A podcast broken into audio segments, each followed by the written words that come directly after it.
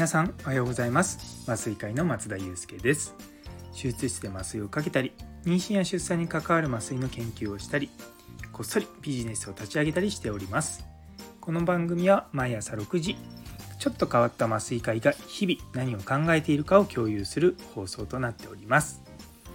本日はビジネスと研究の共通点ということをテーマにお話ししたいと思います。よかったら最後までお付き合いください。というところで私の好きな2つですね。ビジネスも好きですし研究も大好きなんですよ。で、まあ、最初に答え言っちゃうとこのビジネスと研究の共通点っていうのは仮説を立てて検証する。その一点です。っていうのはあの、まあ、最初に研究から話します。で研究っていうのは、まあ、いわゆるその科学に基づいて行われるわけわけですね。でその中で一番大事なのはこの研究ではどういう仮説を検証するんだ、まあ、どういう仮説を立ててそれに対してどういう、まあ、実験系を立ててそれの結果によって何を考えるかってことなんですね。でそれがちゃんとできてないと研究としては成り立たないんですよ。なのであの論文とか書く際にすごくあのよく言われるのがまずこの研究の仮説ハイポテシスとは何なんだってことは結構よく指摘されます。あの 恥ずかしながら私そんなのも全く知らない状態で研究したんですね。なので一番最初のにやった研究っていうのはこれとこれは関連があるんじゃないかって言ってちょっと漠然としてたものなんですよ。今だったらもうちょっといいもんできるなと思うんですけどまあまあ一番最初のね研究なんでまあしょうがないと思いながら。でもとりあえずその研究の仮説を立ててしかもその立てる仮説っていうのも今までの既存の論文とかに書いてあるものからまあそうじゃないかっていう風な仮説を立てなきゃいけないんですよ。なんで突拍子もなくなんかこの前のあの頭に降ってきたみたいなそういうので仮説って立てちゃいけないんですね。で例えば自分のその頭がファーッと降ってきた仮説があるならばそれを裏付ける論文を探してそういったバックグラウンドをちゃんと埋めてそこから研究しなきゃいけないんですよ。でなので、まあ、いずれにしてもその仮説を立ててそれを検証するっていうのが、まあ、研究なんですね。で一方でビジネスっていうのはやっぱりねなんだろう何かプロダクトを売るって言ったらこれはもしかしたら人に役に立つんじゃないかみんなが買ってくれるんじゃないかっていう仮説を立ててそれに対して、ま売ったりとかする作って売ったりとかするんですよね。でそれでもしも売れなかったらあなんで悪かったんだろうって言ってその問題点を見つけてであこれを改善すればよくなるってまた仮説を立ててでまた改善していくってまた売ってみるっていうような繰り返しなんですね。なんでこのプロセスって両方とも全く一緒なんですよ。で私だから結構そのビジネス系の、まあ、YouTube とか、まあ、放送のボイシーとかそういったの聞いてると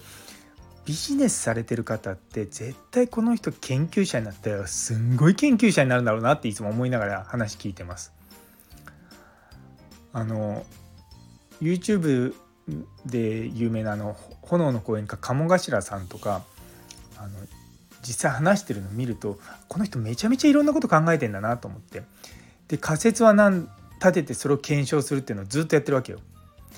なんでそれがやっぱやってくることそれを繰り返し繰り返しやることがやっぱりビジネスの成功にもつながるしでもちろんそれがアカデミックとかその研究の分野でいくならばあの研究者としてね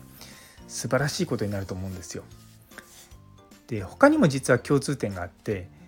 ビジネスってお金集めるためにこうベンチャーキャピタルとかの前でピッチとかそういった形でプレゼンテーションするじゃないですか。で研究も結局お金が必要なんですよ。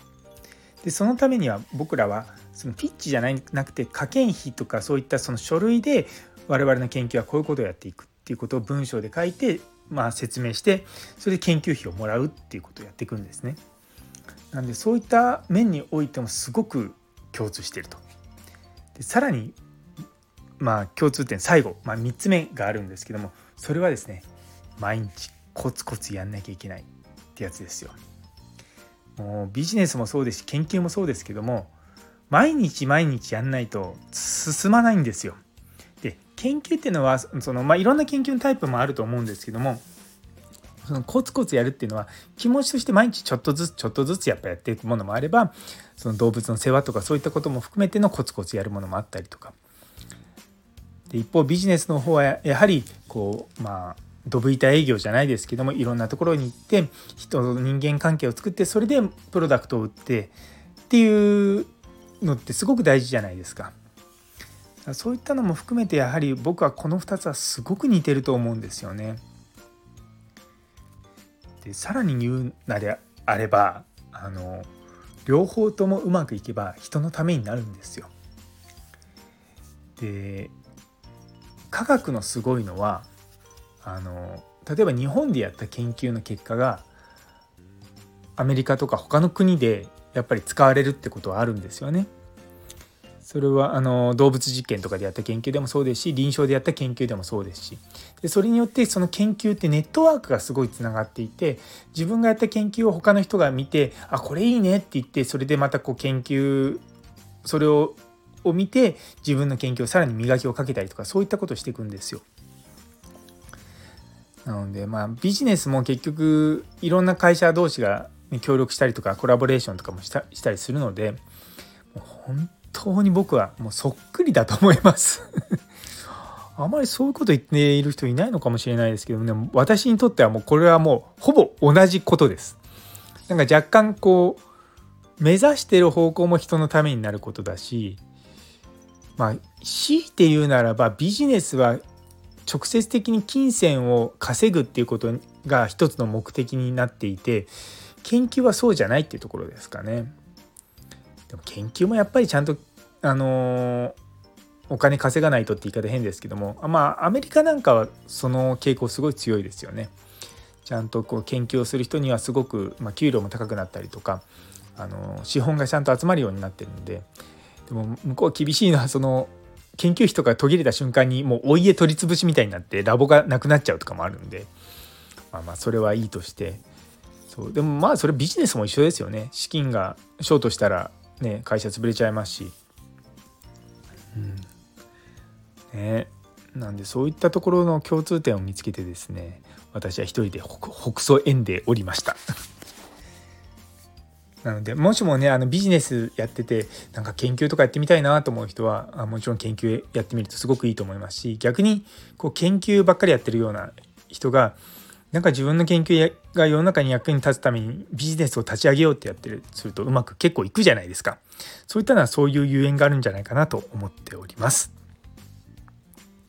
というところで、えー、最後まで聞いてくださってありがとうございます。昨日のリーダーシップと権力の混合という放送にいいねをくださった岡プラスさん、佐藤先生、モニーさん、中村先生、美穂美先生、姉ソニ先生、マータンさん、もみじさん、フラット先生、ラグビー先生、タンポポさん、葵とかなよさん、ダリルさん、どうもありがとうございます。めちゃめちゃ励みになっております。引き続きどうぞよろしくお願いします。というところで今日という一日が皆様にとって素敵な一日になりますように。それではまた明日。